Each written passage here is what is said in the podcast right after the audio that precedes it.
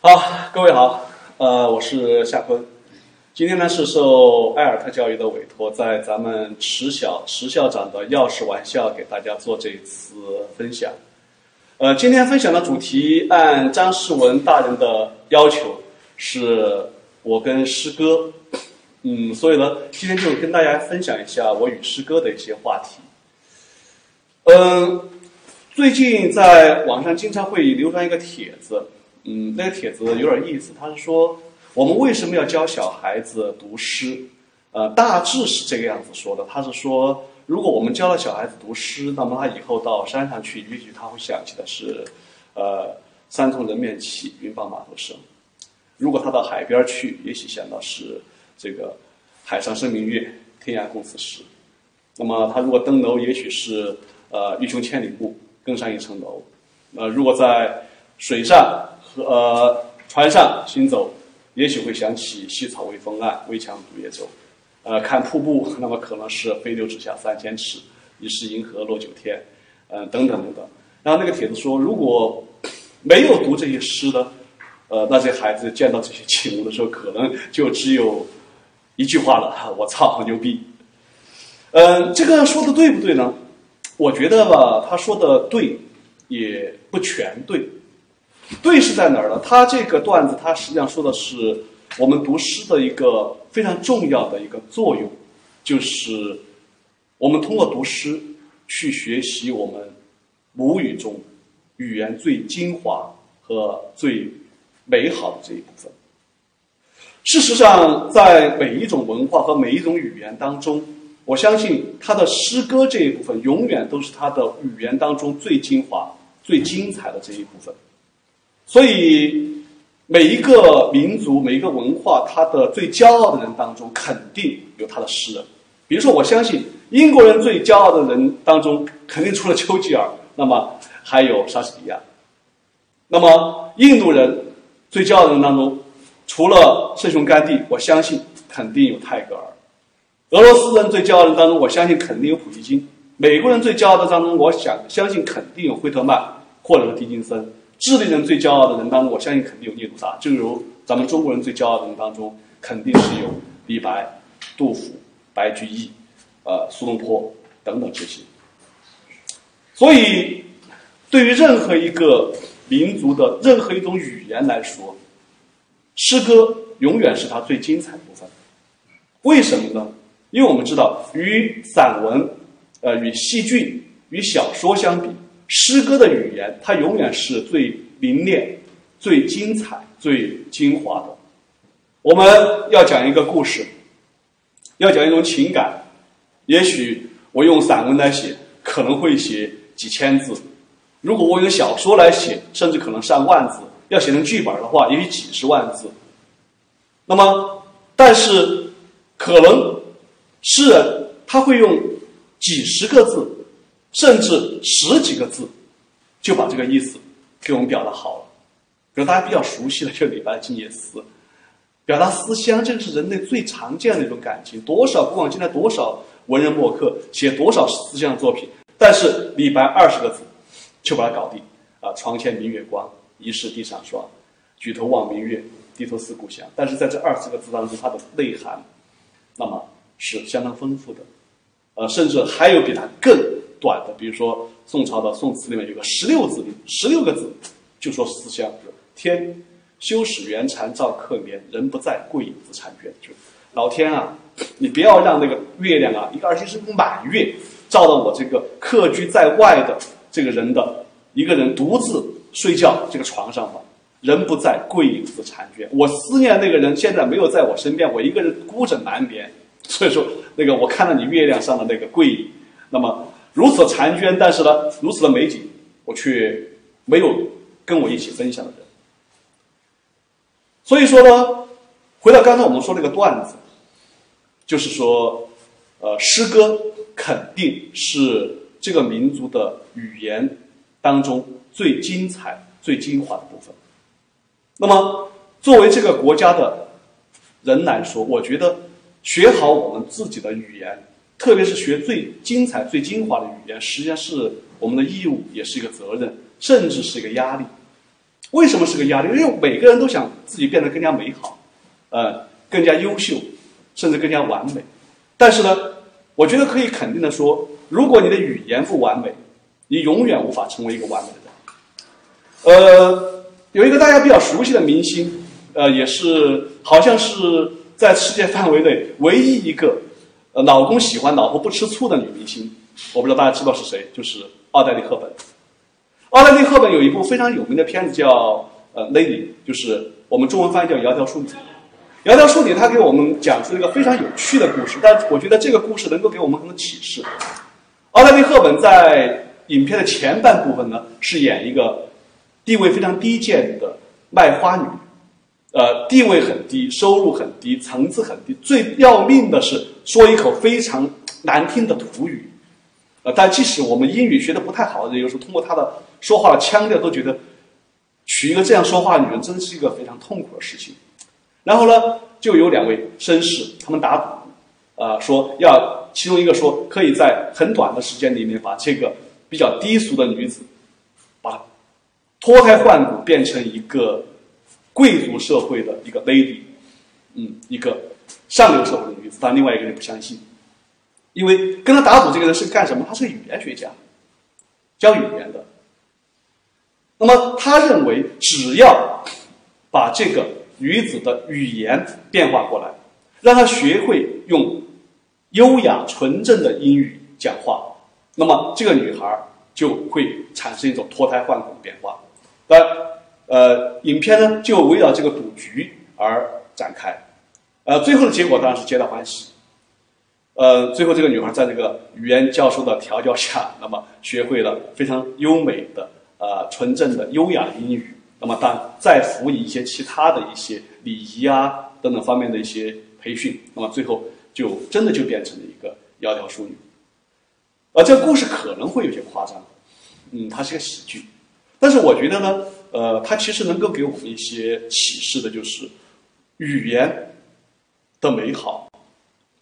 对我们个人的形象的塑造是非常非常有作用的。所以从这个角度说呢，尽管都是母语，但是不同的人讲的不同的母语，肯定它是有高下之别。如我们刚才所说的，就是如果你在走到外面去，呃，到山上去，你可以想起，比如说是“山重云绵起云傍马头声”等等那些东西。但如果你真的一个什么都不知道的人，只是一句“我操牛逼”。那我想的话，呃，真的就比较悲催了。所以说，这个段子呢，嗯，说的也对，但是不是全对的？我觉得还不全对，因为他说出的实际上是我们学习诗歌的最基本的一个目的，就是学习美好的语言。那么，我认为学习诗歌，特别学习古代诗歌，还有更多的。更重要的目的，特别对于我们当今的人来说的目的。那么第二个目的是什么呢？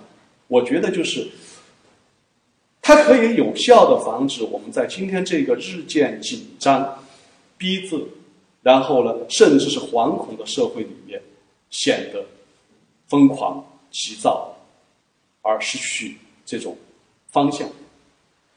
为什么这么说呢？我们知道。古典诗词，它基本上是农耕文明的产物，不管是唐诗也好，宋词也好，啊，包括汉乐府也好，诗经也好。那么，农耕文明时代的节奏，比起我们现在来说是慢了许多许多。用木心的那句话来说，就是从前的生活非常慢，呃，邮政邮递员也非常慢，呃，这个一生只能爱一个人。然后呢，钥匙啊，什么那个，嗯，锁也非常什么老吧。啊，你锁了，人家就懂了。呃，很多人喜欢那种诗，我也比较喜欢。呃，古典诗歌它实际上就是农耕文明的一个产物，是一个慢节奏的产物。但是我们今天的生活，从工业革命开始之后，我们的节奏就越变越快。然后到了信息化革命之后，那么更是快的离谱。在以前无法想象的很多事情，在今天都可以变成现实。比如说，我现在正坐在成都的一个。呃，公寓里边跟大家可能远个千里之外的朋友在面对面的聊天，这个在古代是无论如何不可想象的。那么飞速的节奏给我们这个社会带来很多很多美好的东西，比如说是社会经济的发展，呃，物质生活的极度的提高，呃，然后呢，欲望的极大的满足，但是也给我们的生活带来很多很多的困扰。我觉得非常重大的一个困扰就是，我们如果用社会学的观点来看，其实就是我们所说的人的异化问题。这个字好像是马克思还是恩格斯首先发明的。我第一次读到异化的时候，其实是在大学读卡夫卡的《变形记》。那个时候读中文系，然后要读所谓的世界名著，然后去看卡夫卡的《变形记》。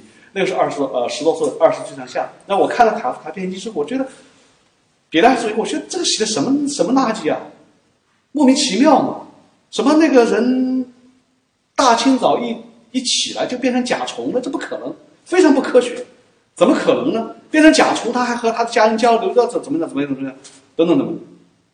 现在想起来，年轻啊，呃，无知的年轻。在很多年之后，我再来重新看卡夫卡，包括他的《变形记》，包括他《城堡》等等很多小说的时候，那个时候我才觉得卡夫卡真的写的很好。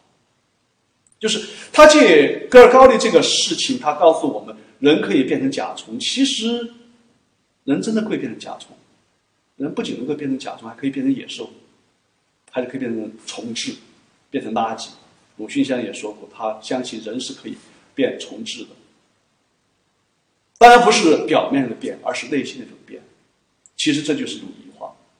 这种异化在工业社会和工业社会、信息社会，我相信是越来越严重。我觉得在将近差不多一百年前，卓别林就用一部电影，清晰的给我们展现了异化之后的后果，就是那部非常不朽的作品《摩登时代》。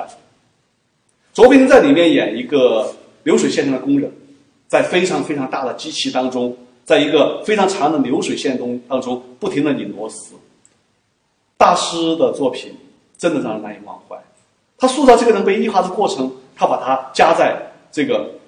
就是那各种那个齿轮当中，这个人就不再是一个人了，充其量是一团肉，甚至连他肉都不是，他只是这个流水线上的一个螺丝钉，或者一个拧拧螺丝的一个机器人。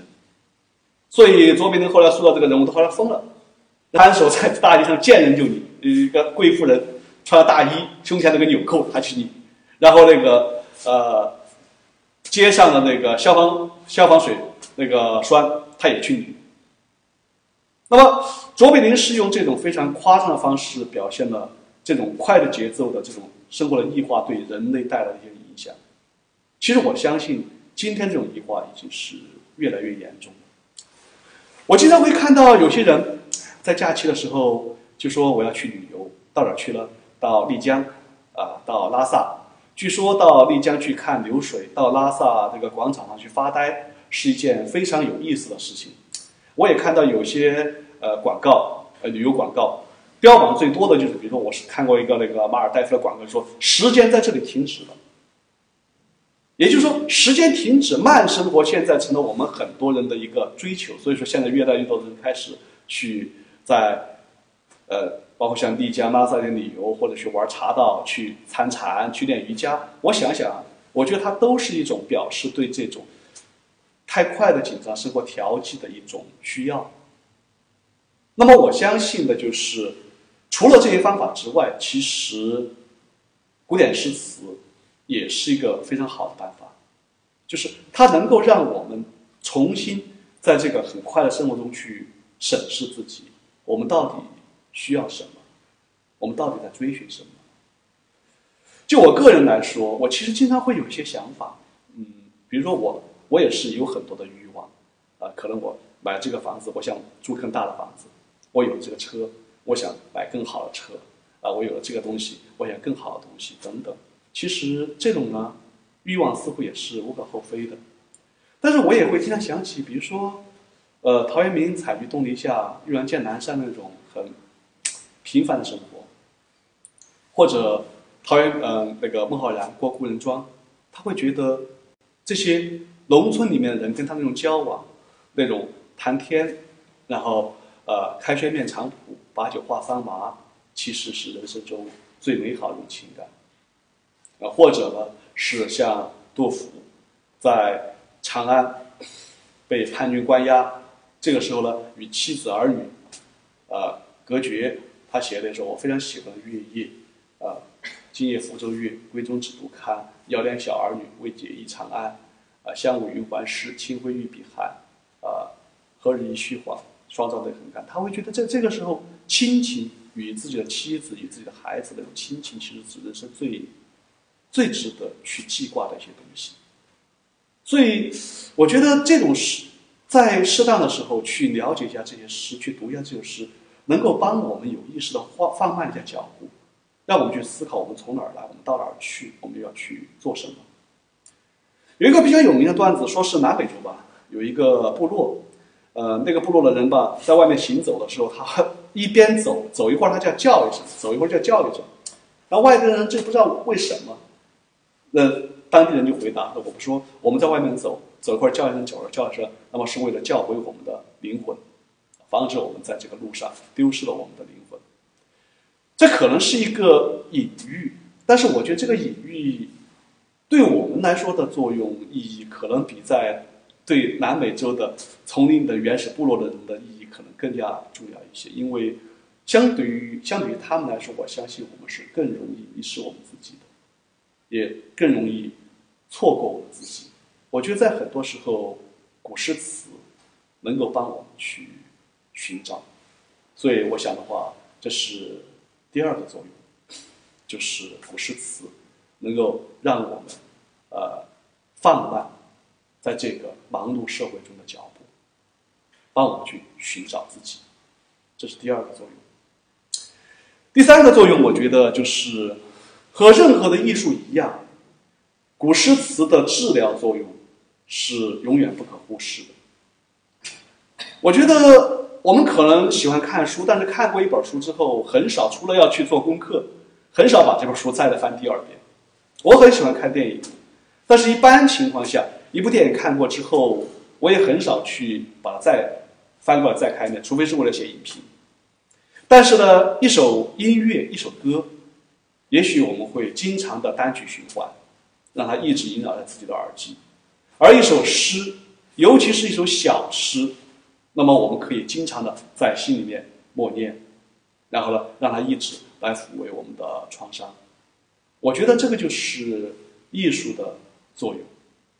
恰恰，恰恰中国古典的诗歌吧，如钱钟书先所说，其实都是非常短小，打的都是闪电战，就跟一首很短的乐曲一样。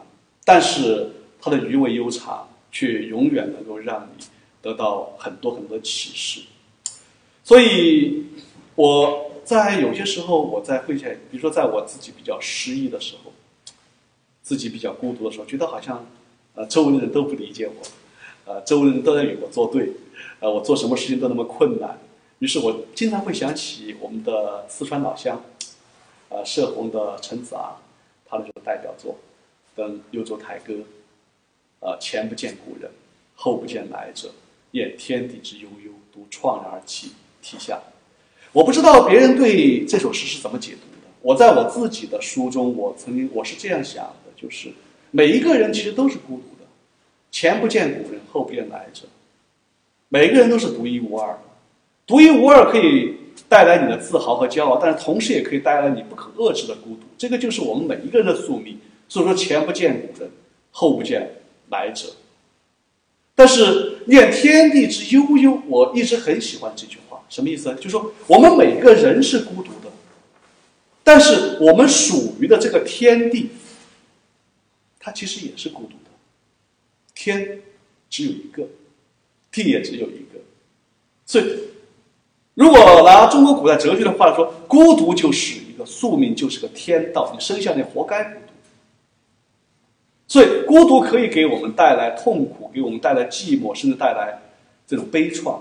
但事实上也可以给我们力量，给我们以生存下去的勇气，哪怕是独怆然而涕下。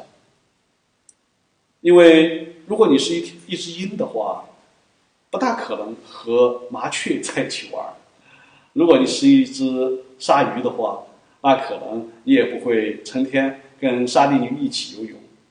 所以说，很多时候孤独本身就是一种宿命。所以在这个时候想到了，好像就坦然了。很多东西就可以释怀，原来孤独的不仅仅是我，陈子昂也同样孤独。这样的话，心里面稍微平衡一点。所以有时候在生活中遭遇一些挫折，比如说钱太少了、工资不够啊等等，的确有时候我会想起这个在成都住过四年的杜甫，是我非常喜爱和非常敬仰的一位诗人。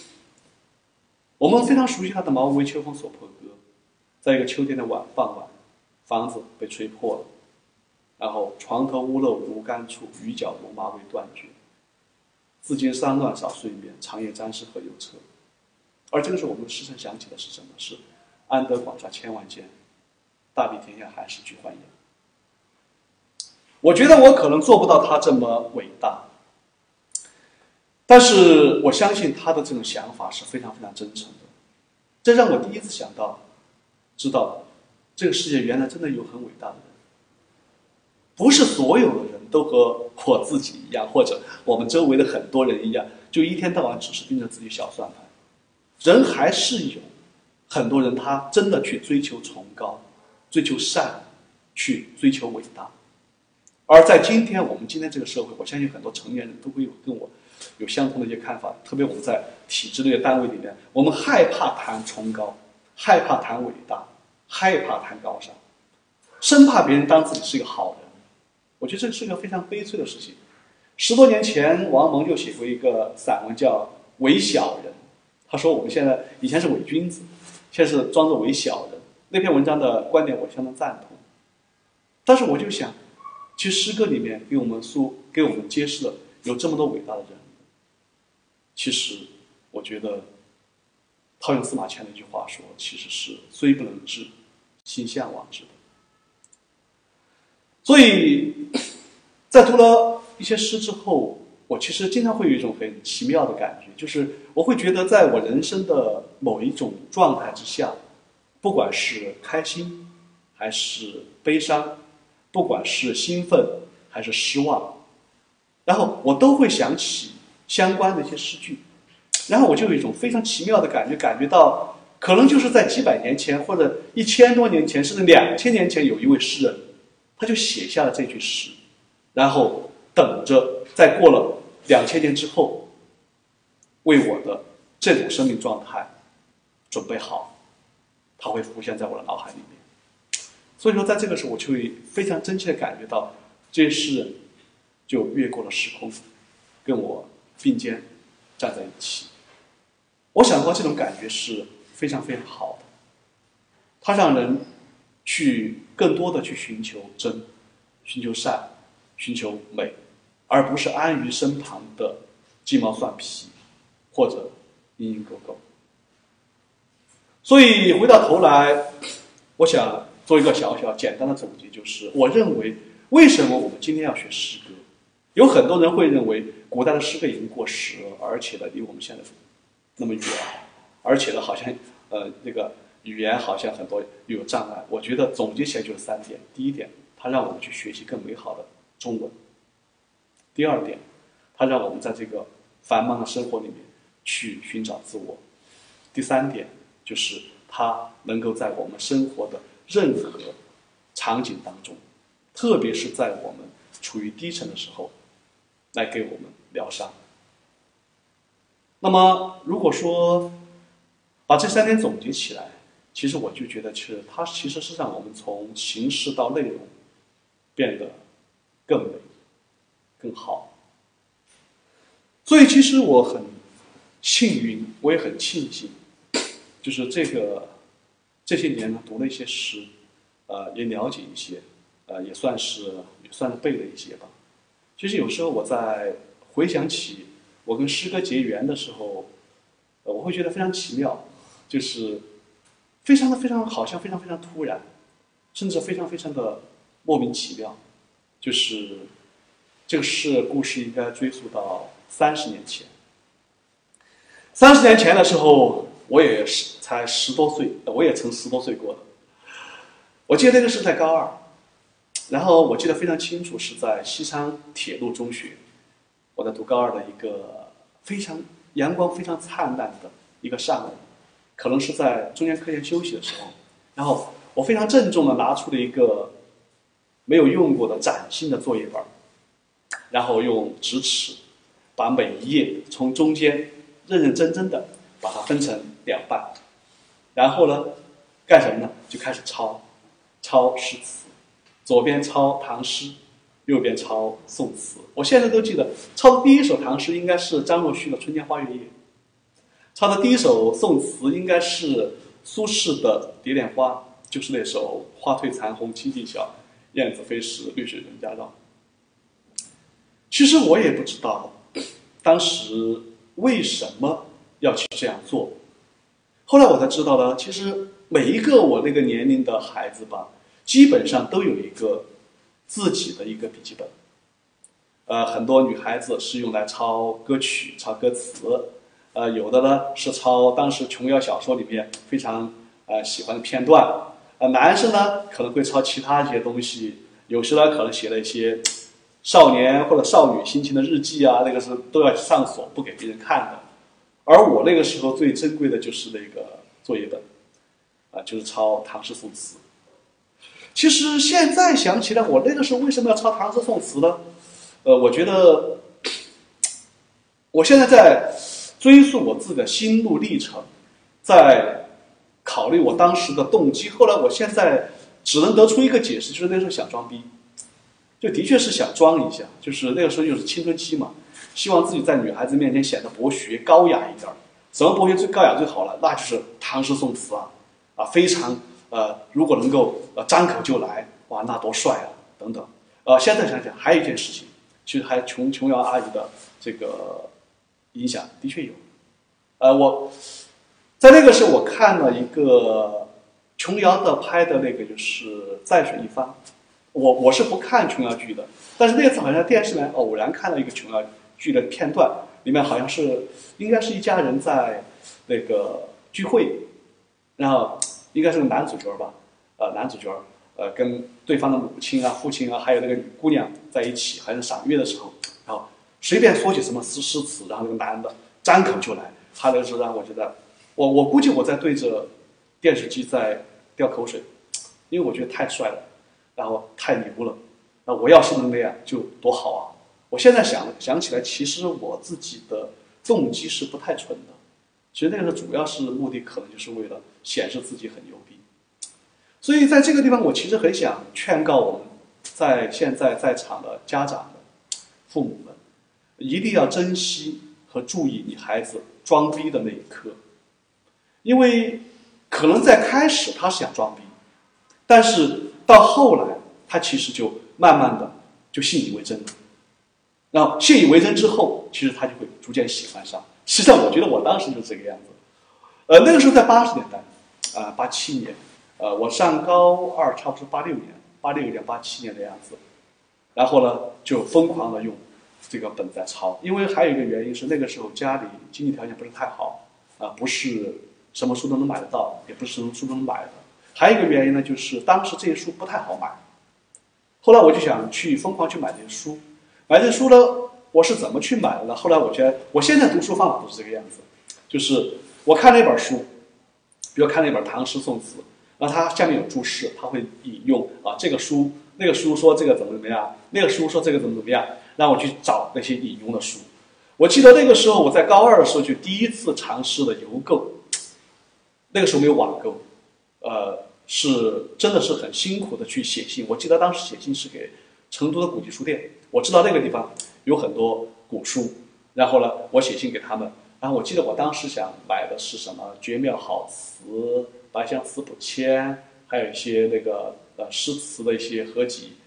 当时的那些工作人员非常非常热情。我记得可能差不多过了一个多月之后，他们真的给我回信了，回信的跟我说他这本书没有，那本书没有，这本书有，然后还有几本书。怎么怎么样怎么样，让我确定了，然后呢再给他们寄钱过去，就这样折腾买几本书，可能都花了两三个月，但是终于有一天，有几本书就寄到我的学校。这几本书实际上是我后来的一个启蒙读物。我记得有一本书，直到现在都在我书架上，是那个清代的那个一部《诗词林记事》，是实际上是个呃词话，就是从唐朝开始到宋朝。这些词人们他们的故事和他们的一些相关作品。我知道现在在我写我的书的时候，或者做一些呃讲课的时候，我经常都会参考那部书。还有，我记得当时还还买了哈《配位韵府》，呃，《声律启蒙》，还有什么《白象词谱签》《绝妙好词签》，还有什么《淮海词签注》。直到《淮海词签注》买回来之后，我我才搞清楚，原来那个是秦观的。我原来那个时候我可以，我可以，我可以无知到这个样子。我我认为淮海词应该是苏东坡的，因为淮海嘛，多浩大，苏东坡那才撑得起这个号嘛。结果买回来一看，你看秦观，那秦观号淮海居士，所以那个时候真的是非常白痴，呃，甚至很文盲。嗯，我觉得，但是那段历史对我来说是非常非常重要的，因为它是让我第一次感觉到，除了课文、语文课本之外，还有另外一个世界。因为我经常会觉得，我们的学生受我们学校的影响和限制。其实眼界都变得很狭窄。我甚至闹过这样的笑话：我刚我高三毕业的时候，我考我考上大学中文系，我跟我的高中班主任非常牛的说：“我想不出我大学还要学什么，学中文，我的语文学得够好了，还有什么可学的吗？我觉得拼音我也懂，是不是？唐诗宋词我也懂，这个也懂，那个也懂。”那我的老师把我看了一眼，可能他觉得真的是哀其不幸，怒其不争的这么一个学生，这无知到非常狂妄跋扈的地步。但是我后来又想，其实真的也不怪我，因为我们的校园把我们的孩子限制在四面墙之中，让他们感觉到这就是世界。除了这之外，好像其他都是虚无。但事实上不是这个样子的。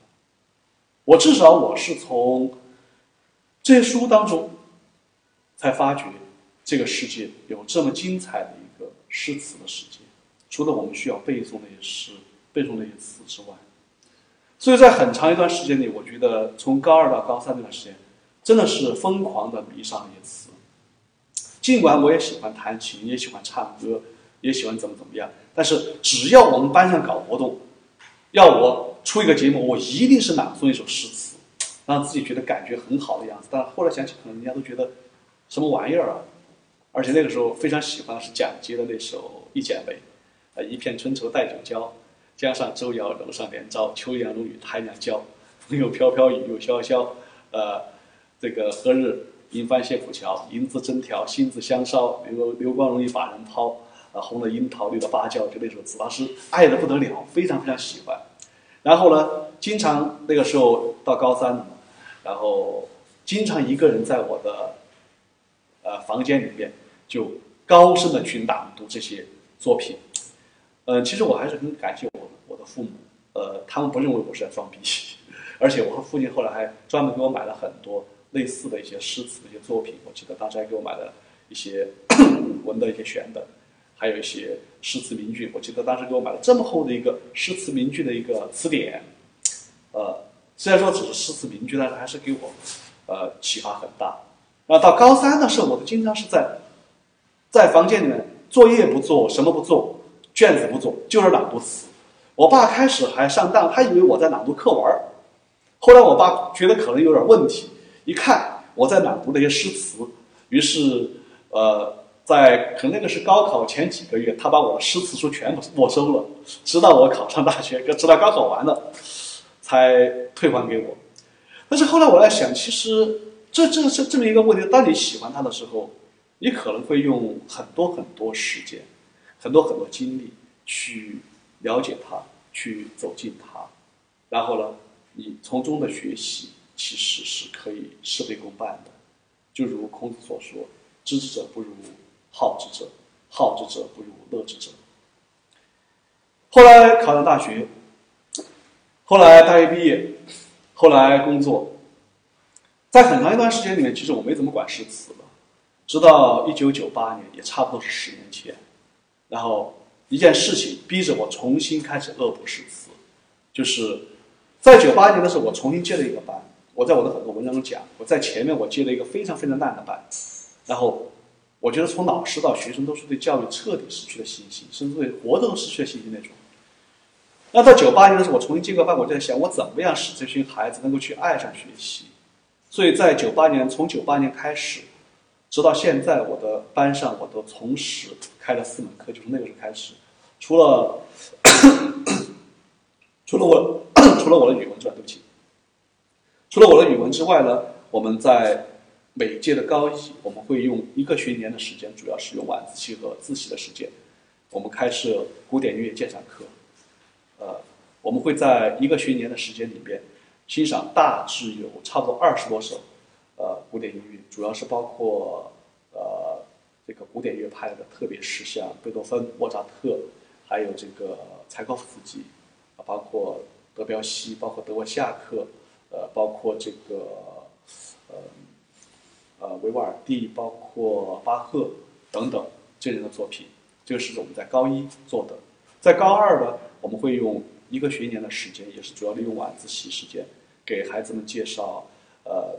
十多部中外优秀的电影，也是电影课。呃，我在呃一二年出版过一本书，叫《教室里的电影院》，由那个中国轻工业出版社出版的那本书。那个那个是里面非常详细的讲了我们每一次电影课的这个情况。有兴趣的朋友去可以去看一下。这是第二门课，还有一门课呢，就是什么？我们会在高一到高二的每一节课前面，由我们学生来讲。这个一首古诗词，嗯，最早呢，这个是我们的课前五分钟，是讲什么都可以。但后来我记得非常清楚，是九八年有一位男生，那个男生他上去讲的是讲说讲了一首诗，讲什么？讲的就是孟郊的《游子吟》，呃，慈母手中线，游子身上衣。结果讲的非常非常好。然后呢，我后来在想，呃，与其漫无目的的讲，是不是可以规定个要求了？而且当时有一种非常功利的想法，就是，呃，这样呢对我们这个考试会有好处。于是我们从那个时候就开始了，每个孩子去讲一首古诗词，呃，要求一般是这个样子，就是他们下去自己去找，找的时候自己解读，根据相关工具书自己解读，读懂了之后，上课之前抄在黑板上，啊，后来呢，在有了电脑之后，他们会自己做课件。或者呢，用那个 Word 打出来，等等，之后上来给同学们讲，讲完了之后呢，然后我呢上去呢做点评，然后同学们就会把他们讲的每个同学讲的抄下来，作为我们平时的一个古诗词积累。这样做看起来是没毛病的，但是这个事情开始做了之后，我才发觉麻烦，我在给自己找事儿。为什么呢？因为直到我走进教室那一刻之前，我是不知道学生要讲什么的。他讲什么诗，我不知道，因为都是他们自己下去找的。那么，如果他没有遇到什么太大问题，他一般不会在事先跟我沟通。他我说我要讲什么要讲，他不会告诉我。所以我走进教室之后，我才知道哦，今天讲李白，哦，今天讲杜甫，或者今天讲白居易。要命的是，我完了之后我要去点评。那么，如果你对这首诗不知道、不了解的话，点评是完全没办法做下去的。这是其一，其二。就是由于各种原因，他们的讲解可能会出错，比如说有同学是粗心，或者有一笔误，呃，后来是有同学在那个网上去那个下载，大家知道网上的很多东西有时候它是不太靠谱的，所以经常会出错。还有一些呢是由于，比如说有些同学态度太端正，有些同学那个责任心不是很强。我曾经遇到最离谱的一次，那是我非常生气的，就是有一个男孩讲一首二十个字的绝句。结果他抄错了十二个字，完全不可想象怎么错的。但这个时候老师的作用就非常重要。试想，这孩子讲错了，孩子毕竟是孩子，他是毕竟是学生，他再错他其实都是可以理解的，可以原谅的。但是孩子讲错了，老师你再照着再错一次，那就不可原谅了。所以说，他这个诗歌鉴赏课开了之后，发现麻烦了，给我就添了很多很多事情。所以，为了不在点评的时候露怯，从那个时候开始的，我就继续开始恶补诗词。那看过我的书的朋友可能也知道，从那个时候开始，因为受一位老教师的影响，也开始去读史书，呃，从《史记》一直开始读二十四史。所以那个时候呢，呃，可以说读书是一天中非常重要的一个工作，呃，也颇读了一些书。然后读了一些书之后呢，呃。这个手就要犯贱，就是总是觉得 心里面窝着什么什么东西，就想写出来。于是当时刚刚上网，呃，还在比较早的教育在线，啊，BBS，还有其他的一些网站，于是就建了个自己的板块儿，然后呢，就呃想通了，就贴张贴篇文章上去，想通了再贴篇文章上去，然后贴篇文章上去之后呢，就有朋友上来捧场了，现在是点赞。啊，有的呢就给你鼓励啊，写得好，写得好，写得好。其实现在其实可能人家只是鼓励你，是出于好心，但是这个对人的虚荣心来说是非常重要的。所以说那个是受鼓励就一直写下去，写下去，写下去。后来呢，就有出版社来联系，说能不能出本书，出本唐诗的书。其实我一直没有想到我可以去写书，原来就想着写点文章等等。所以，二零零七年那个时候我出版了第一本书。当时命名叫《唐诗的江山》。当我把这本书写完之后，我后来要写一篇后记，我突然间想起，与唐诗结缘，距那个时候刚好二十年。说到这个地方的时候，我想说的就是，不管是我们老师，还是家长，还是学生，其实都要明白一件事情，就是很多事情。都不是一天两天可以做成的。美国有一个教授曾经说过一个观点，他说：“一个人在一个专业里面要达到顶级的专业水平的话，他至少要花十年的时间。”我不太赞同这句话，因为我觉得那个是对聪明人而言，而我是比较笨的。那么我一直相信一句话，就是聪明人要下笨功夫，而像我这样的笨蛋，那么就更应该下笨功夫。这段时间。央视诗词大会比较火，呃，咱们艾尔特的这个打的牌子也是中国诗词大会内主，其实我觉得应该是前内主，上一级的。然后呢，整个社会就被诗词大会裹挟，然后整个微信被诗词大会刷屏。其实我个人觉得这不是一件太好的事情，有更多人关心诗词、关注诗词，当然是好事儿。但是呢，会给我一种感觉，好像就是很多人在微信和网上的感觉就是哈，这个东西好，我要去学；这个东西好，我就学。但是你有没有想过，你愿不愿意花十年、二十年，或者像我这种笨蛋三十年，去认真的去学一件东西？而且你在学之前，去沉入它之前，其实并不是想着为了出什么书或者上什么节目，而只是因为单纯的你喜欢。单纯的去热爱，就如我们刚刚说孔子一句话一样：“知之者不如好之者，好之者不如乐之者。”刚才我们说过，我们这个社会现在节奏很快，节奏很快给人带来一种负面影响，就是我们每个人可能很多时候都非常的急躁。今天微博出了这么一个热点，于是大家去追一下；明天央视又出了那个热点，于是大家又去追一下；后天这儿又出一个热点，大家又去追一下，追了可能两个星期之后就全部忘了。事实上，这样做终究是以事无成。我觉得诗歌的美好，其实就在于它的没用。我记得不太清楚，好像是说黑格尔说的话是：艺术是拿来干嘛的？艺术就是没用的。音乐，甚至电影、绘画，啊，包括诗歌。其实它的本质就不是拿来具体的使用，那么你就不要想用它来换什么、带来什么，而它更多的是一种心灵的愉悦和开心和高兴，以及如我们刚才所说的，就是能够使你成为一个更美的、更好的这么一个人。所以我突然想到诗词大会，我接到诗词大会的邀请是在前年九月份那天，我正在开车。然后接到一个电话，因为在此之前呢，我参加过 山东卫视的一个节目，是我石先生，啊，在那儿吃了一个星期的盒饭。嗯，节目播出之后呢，也有很多电视台给我打电话联系，说希望我参加这个节目，参加那个节目，但是我都没有都没有答应，因为我觉得呢，之所以参加我是先生，它是一个展现教师的生活的一个节目，我觉得这是一个非常好的节目，于是我去参加。但其他的一些类似于综艺啊、游乐之类的节目，我觉得就没有多大必要。后来呢，就接到央视的一个导演给我打电话，他说有个诗词大会，呃，是继汉词听写大会、春节大会之后的一个节目。我觉得这样的节目非常好，于是呢，我就去参加了。呃，参加了之后，我到了北京之后，后来就问那个导演，我说：“你们怎么把我找到的？我们又不认识。”我说：“是推谁推荐的？”他说：“不是。”他他在网上就搜搜诗歌教师，就把我搜到了。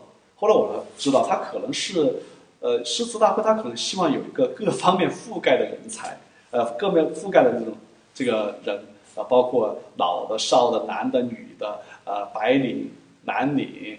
呃，或者说是这个，呃，包括小孩儿、呃，老人等等这个，可能呢，在某种程度上，我就成了教师的某个某个方面一个代表。因为后来我知道，其实教师不止我一个，还有几，还有两三个语文老师。呃，事实上，我想澄清几件事情，就是这个诗词大会播出之后，包括第一季播出之后，有很多人就说，呃，很很小儿科，很怎么怎么样。但是我觉得呢，其实诗词大会的设计还是很。具匠心的，因为他作为一个节目要去，呃，吸引观众，他就必须采取一种竞赛的方式，而且让观众知道，他就必须用大部分大家知道的材料。所以我觉得，我们跟导演沟通过，我其实我挺佩服他们的这个想法。第二个呢，就是事实上我们在诗词大会上看到的播出的节目，呃，非常的轻松愉快，节奏非常快，但事实上，呃，录制的时候非常累。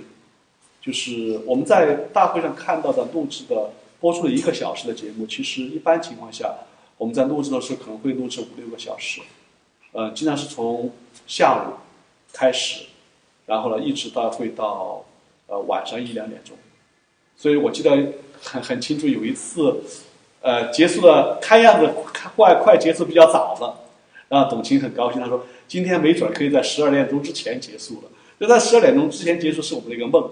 但是好像那天还是没有在十二点钟之前结束，所以可能呢，那个录制的时候其实非常非常累。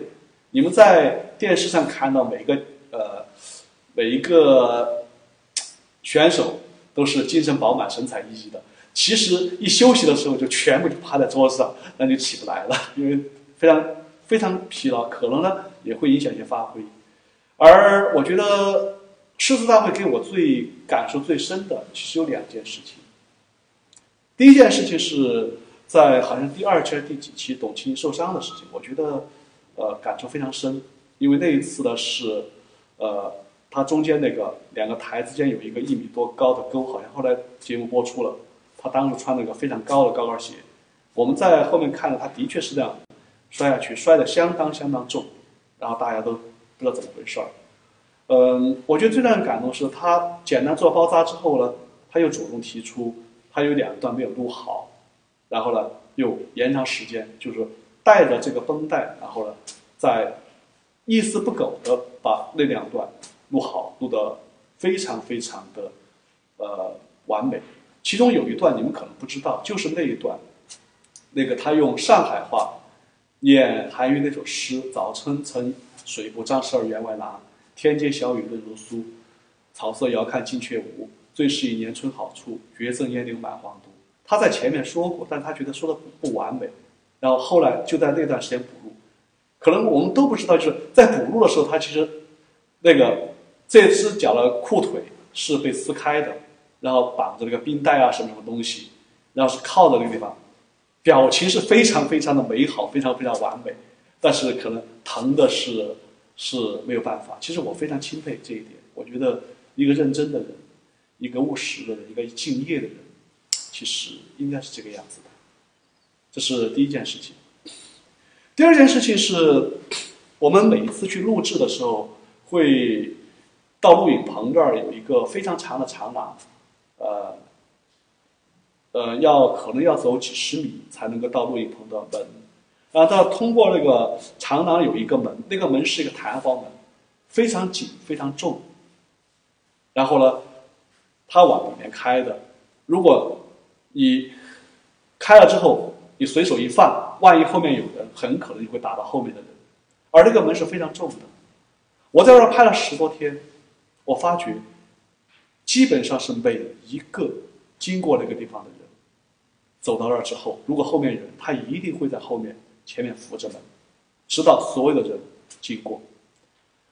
最让我感动的是。不知道大家记不记得，就跟我第一期一起登台的一个小姑娘李尚荣，好像才七岁吧，一个很可爱的小姑娘，她是爸爸妈妈带她一起来的。有一次吧，她妈妈我们吃了饭，然后我们就一起去录节目，然后他和他妈妈是走在最前面，然后呢，呃，他们开了门，他妈妈就站在旁边把门扶着，让我们过。然后呢，这个小姑娘呢，她肯定扶不起，但是她就站在妈妈身边，她手也搭在上面，象征性的扶着门。当然，我每一个人经过人，我都会，我们都会对他们说谢谢。我回来的时候，给我的学生说了这个事情。我是说，什么叫诗？诗不是拿给你来装，介于装 A 和装 C 之间的，尽管它可以用于介于装 A 装 C 之间。也不是用来显示你有多有多么高的学问，读过多少书，啊，能够比别人说的话要漂亮多少。尽管也是一个目的，但是它真正的目的和其他所有的音乐、绘画、电影、雕塑等等这些艺术一样，它的终极作用是什么？是为使我们变得更真、更善、更美、更好。这是所有艺术最后终极的目的。所以我回来之后，我跟我的学生说起这个事情，我就说，其实从他们身上，我真正感受到的是一颗诗心，就是愿意去让自己变得更美，愿意让自己变得更好，而不是成为别人眼里面的。一些很不愿看到的样子，所以我后来跟学生讲，比如说，当今天中国人越来越多的走出国门，到世界各地去旅游的时候，我们也会发觉，更多的是我们看到的中国人在各个地方做出的一些让人很难为情的一些事情，甚至在那个时候，你非常耻于说自己是一个中国人。那么，怎么样去改变这一点？我觉得呢？方法肯定有很多，但是我觉得包括诗歌在内的艺术，其实就是其中一个非常有效的方法。当我们这个社会，我们有了足够的吃的、足够穿的，我们不再为不会像我们小的时候一样去挨饿、去受冻的时候，事实上我们想的应该是如何让我们的人、让我们的心、让我们的灵魂变得更美。我记得十多年前，我第一次出国的时候是去越南。去越南到河内住了一个酒店，还是一个四星级酒店。进越南之后，到处都看到是我们不懂的文字。然后进了这个酒店，在一个酒店大堂，突然看到了中文，当时非常非常激动。结果走进抽屉看起了什么？此处出租麻将。到泰国去，很多地方会说用中文写明是禁止吐痰，呃，禁止高声喧哗。我真的觉得作为一个中国人，我是感到非常非常的惭愧。那么，所以说，我想，怎么样使我们，怎么样使我们的孩子，怎么样使我们的孩子的孩子，能够成为更好的人，成为更美的人？那么，我想，这就是。诗歌的意义，我也希望呢，能够和大家一起用诗歌使我们，以及使我们的孩子，还有使我们的生活变得更加的美好。好，那么我前面的啰嗦就先到这个地方。按照池导演的安排，我们现在进入这个互动环节。呃，互动环节，这个池厨这个朋友说。如何引引导五岁孩子喜欢上古诗词？一开始都得死记硬背吗？我觉得我非常反对死记硬背。如果你有兴趣的，我有一本书叫《中国最美的语文》。我先说这个题目是编辑起的，不是我起。他们说违反广告法犯法的不是我，所以说警察别来抓我。那个叫《中国最美的语文》里面讲到，我在我还在五岁的时候，呃，我是怎么样给他讲诗词的？我是把诗词变成故事的。你比如说，我记得我第一次跟他讲的就是那个白居的《问刘十九》。我说，从前有个诗人叫白居易，白居易一个好朋友叫刘十九。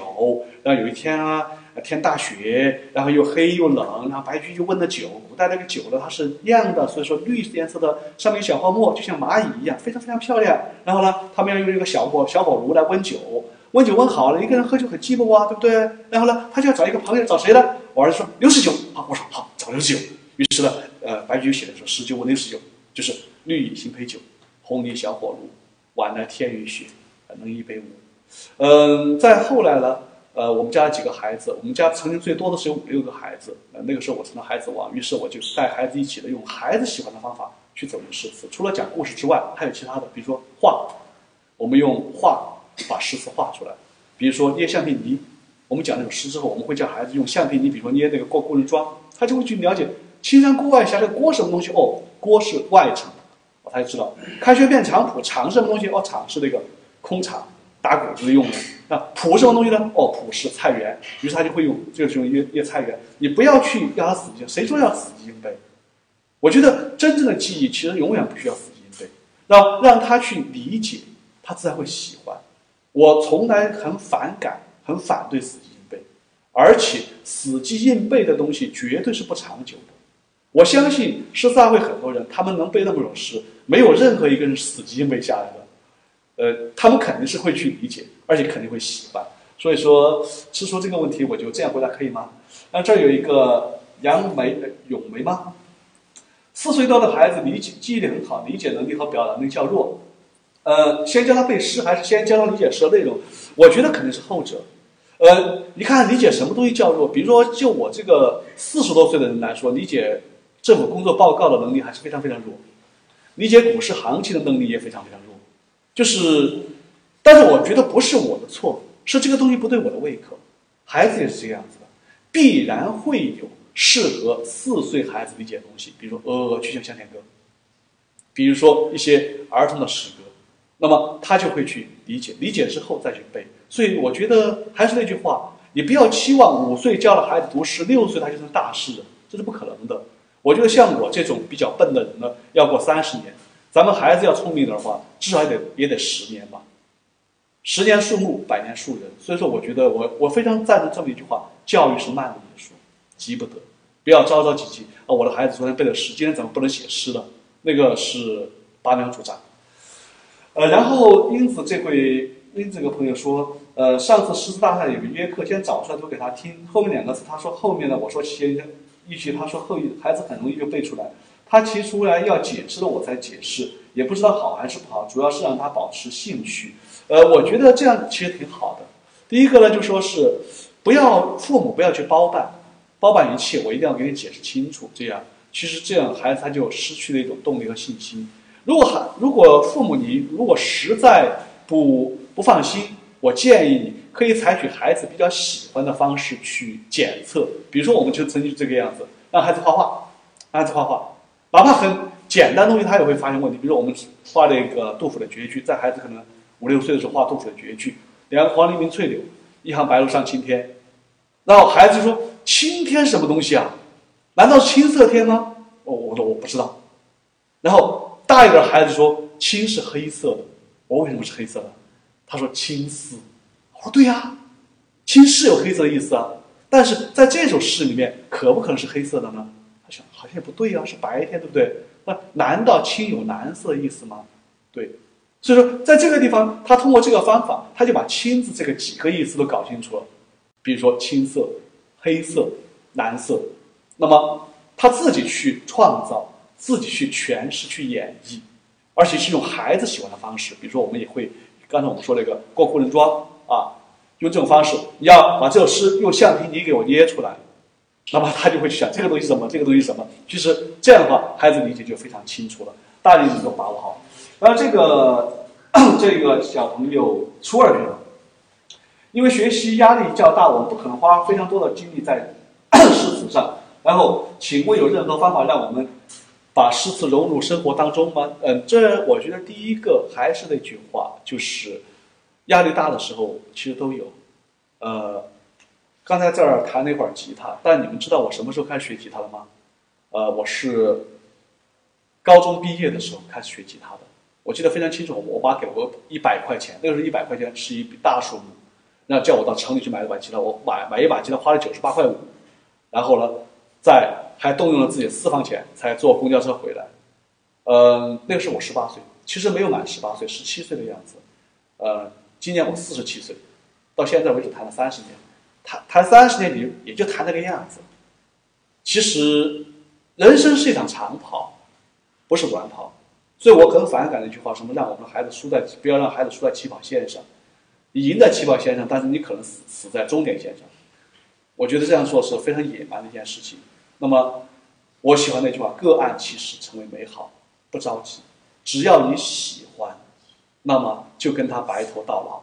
我觉得喜欢诗词，其实跟喜欢一个女孩或者男孩一样，它不是一天两天的事情。也许他可以陪伴你很多很多年，所以说你就不要着急着我怎么样在生生活当中。当你喜欢他之后，你了解了很多之后，你想赶都赶不走他，因为他始终会萦绕在你的面前。讲一个段子，呃，就是很多年前，当然很多年前了哈。夏老师还年轻的时候，也曾经失恋过的，真的失恋过的，然后觉得非常非常悲催，非常非常难过。然后那时候我是拿了一个本子，就在那写，写写写写写写。写了很久，我都不知道写的什么。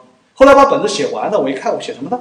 我一直在默写同一首诗，就是李商隐的那首《锦瑟》：“锦瑟无端五十弦，一弦一柱思华年。双生小梦迷蝴蝶，若望帝春心托杜鹃。沧海月明珠有泪，蓝天日暖玉生烟。此情可待成追忆，只是当时已惘然。”就把那首诗，律师可能从头到尾就写了几十遍。那时候感觉到，为什么就会让想到这首诗了呢？你想赶都赶不走，就像是你非常喜欢的一首音乐一样。那么在你在某一个时段，你可能会让它在你头脑中单曲循环到很久很久，所以这个不着急。然后，呃，夏坤老师，我女儿说你好帅，女儿四岁半，呃，恭喜你女儿，呃，审美能力很强，呃，我也很赞同她的想法。还有，我要陛下，沙乐美说，陛下您的帽子让我无法看清您的脸，主要看气质。懂吗？看气质。如果还有题，我们会把另一个手机给您看。如果我没有，会摆摆手。啊，可以推荐一些古诗词，或者是呃，有一个朋友说古诗词的书。我是这样看的，就是如果是针对呃小孩来说，其实现在市面上卖的这个年龄段的小孩的书都可以。呃，特别比如说是呃低幼的孩子，他那种呃画很多的、非常鲜艳的有拼音的；大一点的孩子呢，有插图的。其实有时候我偶尔发现，包括我孩子的书，有时候我觉得这些书其实编的都比较靠谱，而且它基本上也是按照这个，呃，孩子年龄段来看的。所以你不要去寻求一定是什么好的版本，而是首先最好的版本是适合孩子年龄的版本。呃，然后这个六年以上的古诗词，《论语》合适吗？首先，我觉得《论语》好像不是古诗词吧？呃，印象中《论语》好像是语录。呃，这个问题吧，嗯，我不知道合不合适。就是在最近些年，我们知道国学热很、很、很浓啊，很火。然后国学这个词也很火。其实我个人来说，我是反对国学这个词的。我认为国学这个词并不存在，因为英国不会把莎士比亚叫做英国学，美国人也不会把惠特曼叫做美国学。其实我觉得，你说唐诗就是唐诗，宋词就是宋词。《论语》就是《论语》，孟子就孟子，佛经就佛经，道德经就道德经，何必要弄一个国呢？给人感觉好像不弄个国以后将国将不国似的。事实上，我没有“国学”这个词，我们还是可以继续的活下去，而且活得很好。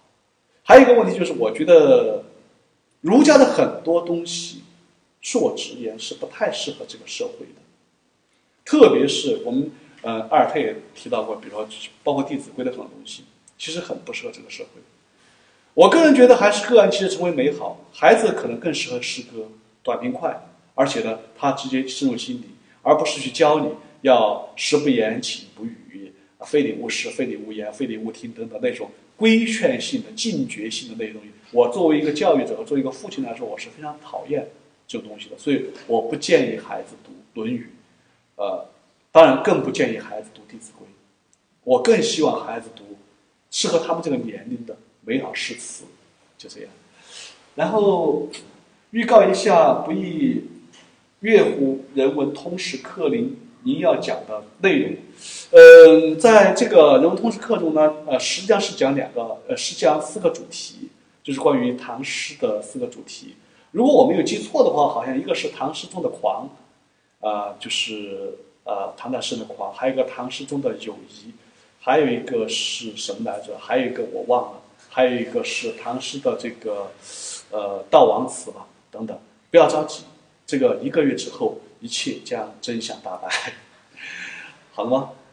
好，那么迟导演刚才给我了一个暧昧的手势，他意思说咱们今天可以结束了，我现在可以回家了。谢谢大家的耐心，Thank you very much。OK。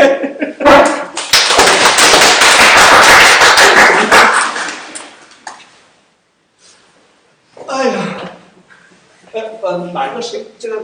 呃，呃，有没有我我的杯子上是的？是这个吗？是这样。我去。哇，你们你们坐在哪？